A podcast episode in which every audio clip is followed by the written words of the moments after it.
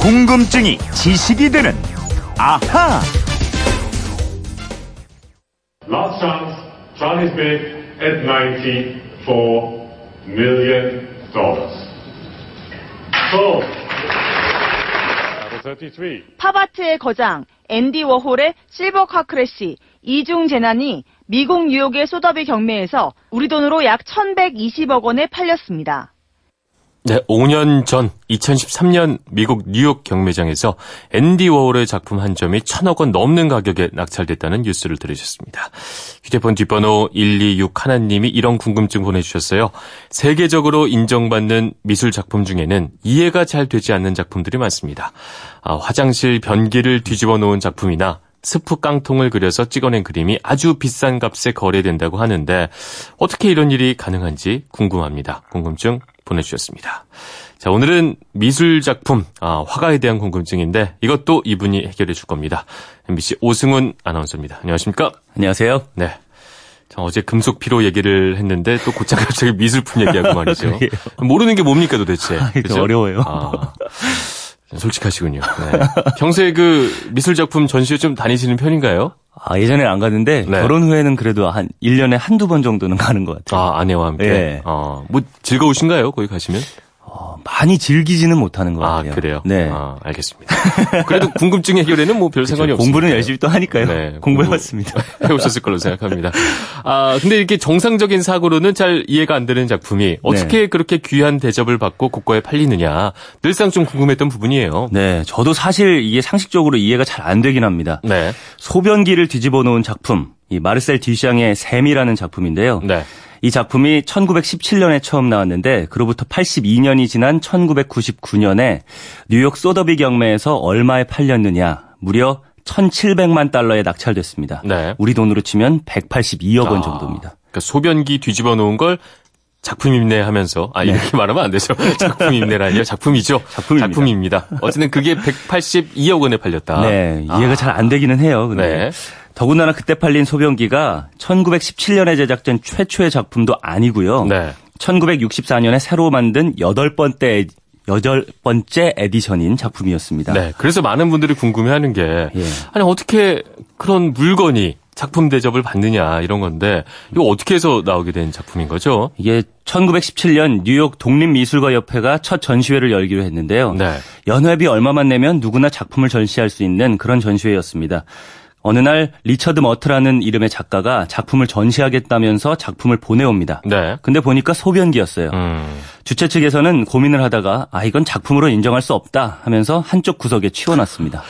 주최 측이 참 사람들이 괜찮네요. 뭐 이게 뭐야? 뭐 이랬던 거 아니에요? 저희랑 비슷한 거죠. 예. 그러니까 미술계 사람들도 처음에는 이, 이 쓰레기 아니야? 뭐 이- 이랬던 그렇죠? 예, 그런 취급을 받은 셈이죠.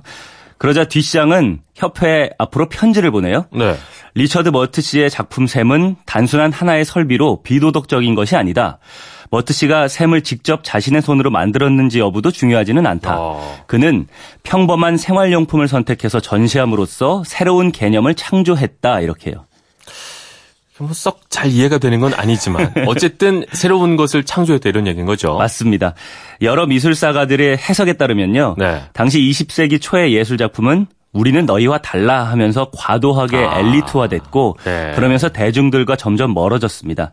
그런데 뒷샹은 이런 분위기를 따라가지 않고 저항하면서 반기를 들었다 이런 겁니다. 개념을 바꿨다 이거군요. 네. 음. 모든 예술은 뭐 기존의 통념과 질서에 대한 저항에서 시작되고 발전되는데 뒷샹이 그 혁신 이룬 작가라는 것이 미술계의 해석인 겁니다. 그러니까 지금 제 앞에는 이 마이크를 골라서 딱 제가 전시를 하면서 음. 예?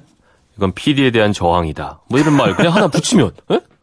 이건 뭐 나는 오승일이 싫다는 의미다. 뭐 이런 이런 뭐든 아. 그럼 그게 작품이 될 수 있다. 뭐뭐 이런 얘기인 거잖아요. 그게 이게 전종환 아나운서가 하면 네. 약간 미친 짓이 될 수도 있을 것 같아요. 이 사람이 왜 사람 무시하는 거예요 지금? 아니 왜냐면 네? 미술계에서 유명한 인사가 돼야죠 일단. 유명해야 된다. 네. 아. 뒷샹은 이 일로 유명세를 얻었고요. 이 이후에 자전거, 와인꽂이 같은 별로 중요하지 않은 생활용품에 의미를 부여하는 작품 활동을 했습니다. 네. 그래서 이른바 레디메이드 미술의 창시자로 대접받게 됐고요. 음.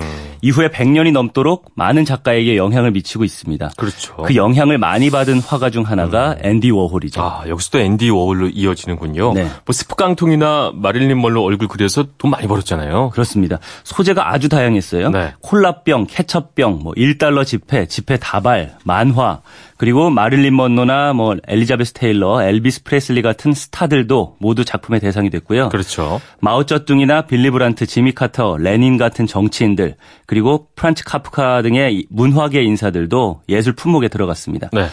앤디 워홀은 대중예술, 영어로 popular art를 줄인 팝아트계의 최고 스타라고 할 수 있습니다. 그렇죠. 상업적으로 보자면 뒤샹보다 훨씬 더 성공을 했죠. 그렇죠.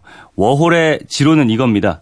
가장 매혹적인 예술은 사업에서 성공하는 것이다. 돈을 버는 것은 예술이고 일을 하는 것도 예술이다. 네. 성공적인 사업은 최고의 예술이다. 이렇게 얘기했어요. 네. 그래서 무엇보다도 자신을 마케팅하고 세상에 알리는 일에도 천부적인 어. 재능을 보였습니다. 근데 어떤 식으로 자기를 이렇게 알리는 능력을 보여준 거죠? 네.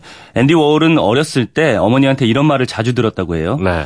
너 자신을 드러내려고 하지 말고 사람들이 네 존재를 자연히 알게 만들어라. 음. 이런 말을요. 네. 이 초창기에 제대로 인정받지 못하던 워홀은 어머니의 이 말을 떠올렸고요. 이후에 모호함을 전략적으로 활용하기 시작합니다. 이 모호함을 전략적으로 활용하면 뭘 어떻게 하는 거죠? 음, 예를 들면 네. 스푸켄을 그린 작품을 내놓고 작품의 의도가 뭐냐 이런 질문을 받으면 이렇게 답을 하는 거예요.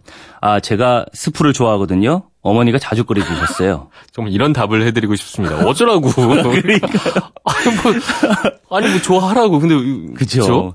콜라병을 또 그려놓고 그저 콜라병이 좋아서 그렸어요. 부자나 가난한 사람이나 콜라를 싫어하는 사람은 없잖아요. 뭐 이런 식으로요. 아. 작품의 의도를 물어보면 언제나 모호한 대답을 한 겁니다. 그러니까 이렇게 모호하게 하면 다른 사람들이, 야, 저게 뭘까? 뭔가 있을 것 같아. 유명한 사람인데 말이야. 음. 네. 그렇죠. 이렇게 좀 해석도 하고 의미를 부여하게 되는 그런 거군요. 맞습니다. 바로 그런 거예요. 이 작품에 대단한 메시지가 숨어 있다. 이 시대의 소비 문화를 비판한 거다. 이런 평가들이 나오기 시작했는데요. 네. 이러자 앤디 워홀은 뉴욕 맨하튼에 큰 창고를 빌려서 factory라는 이름을 붙이고요. 네. 유명한 예술계, 연예계 인사들을 초청해서 어울렸습니다. 그러면서도 이 언론에는 factory 내부를 아. 절대 공개하지 않았어요. 이름도 뭔가 있어 보인다. Factory. 그렇죠. 보여주진 않을 거야, 이런 네, 식으로. 호기심이 막 생기지 그렇죠. 않습니까? 그러니까 확실히 이게 궁금증과 호기심을 증폭시키는 전략을 사용했다 이거군요. 네. 음. 이게 모호함을 전략적으로 활용한 거라고 말씀드렸잖아요. 그렇죠. 이게 이럴수록 대중은 앤디 워홀에 더 빠져들었고 그의 작품을 찾았습니다. 음. 네. 게다가 앤디 워홀은 작품도 자기 손으로 다 만들지 않고 factory 직원들의 손을 빌렸어요. 네. 이러면서 대량 생산을 할 수 있었는데요. 음.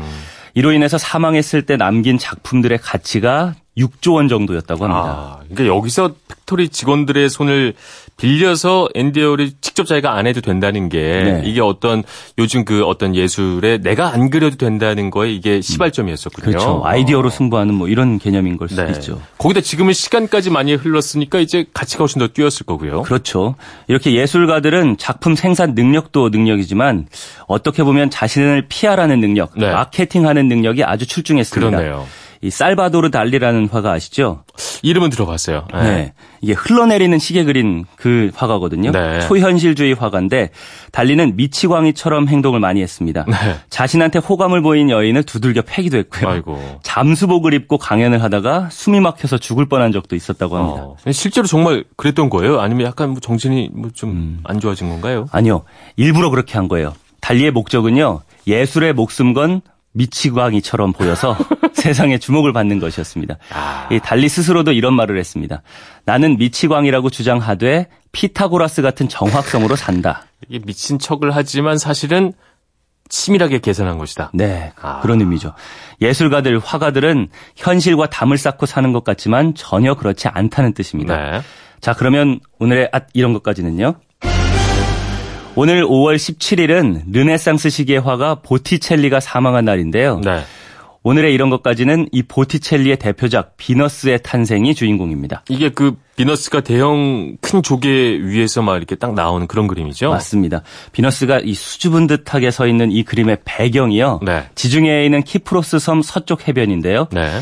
비너스 역할을 맡은 모델이 15세기 이탈리아 피렌체에서 많은 예술가들을 후원한 메디치 가문 사람이었던 줄리아노의 정부라고 합니다. 아, 그러니까 그 시절에는 돈 많은 후원자가 없으면 그림 그리기 어려웠으니까 그쵸. 후원자의 정부를 모델로 써서 후원을 많이 받았다. 이렇게 네. 해석이 될 수 있겠군요. 알겠습니다. 126 하나님 덕분에 아, 화가들의 얽힌 재미난 이야기 많이 알아보게 됐습니다. 준비한 선물 보내드리겠고요. 아, 평소 궁금한 게 있는 분들은 어떻게 하면 될까요? 네, 그건 이렇습니다. 인터넷 게시판이나 MBC 미니 아니면 휴대전화 문자 샵 8001로 보내주시면 됩니다. 문자 보내실 때는 미니는 공짜지만 휴대전화는 빨, 짧은 건 50원, 긴 건 100원의 이용료가 있습니다. 괜찮으시죠? 네. 궁금증이 지식이 되는 아하 오승훈 아나운서였습니다. 고맙습니다. 고맙습니다.